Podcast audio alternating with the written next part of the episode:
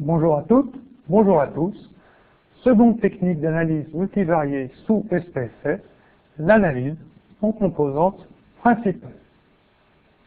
On cherche dans cet exemple à vérifier si les variables OC1 à OC6 mesurent bien une seule et même variable, l'orientation vers les consommateurs, le fait qu'une entreprise cherche à comprendre les attentes de ses consommateurs et à y répondre.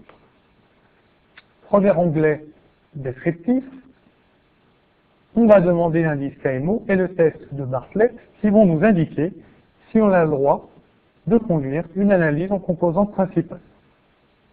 Extraction, on va demander le script test CATEL, rotation varimax afin pouvoir mieux interpréter les résultats. Score nous intéresse peu, option nous intéresse peu.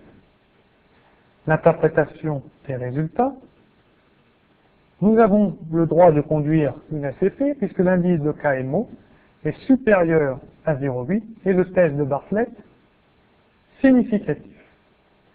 Le tableau des communautés nous indique que, que la variable OC3 doit être retirée de l'analyse puisque sa communauté est inférieure à 0,5.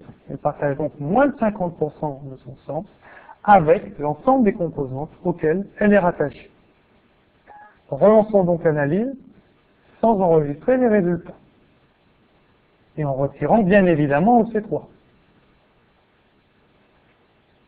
Les communautés sont à présent toutes satisfaisantes. Une seule et même composante est retenue, à la fois selon le critère des valeurs propres supérieures à 1 et selon le, le puisque le point d'infection est à la deuxième composante. À partir de la deuxième composante, l'information restituée statue. Revenons au tableau précédent. L'ensemble des items conservés mesure 60% du sens de la composante, ce qui est satisfaisant. Quelle est cette composante Donnons-lui un nom à présent à partir de la matrice des composantes. L'ensemble des logins sont élevés, proche de 1, et positifs. Autrement dit, l'ensemble de mes items contribue fortement et positivement au sens de ma composante. Ma composante, si je dois lui donner un nom, c'est donc bien l'orientation vers les consommateurs. Autrement dit, une échelle de mesure initiale composée de 6 items, suite à l'ACP, a été purifiée de l'item numéro 3.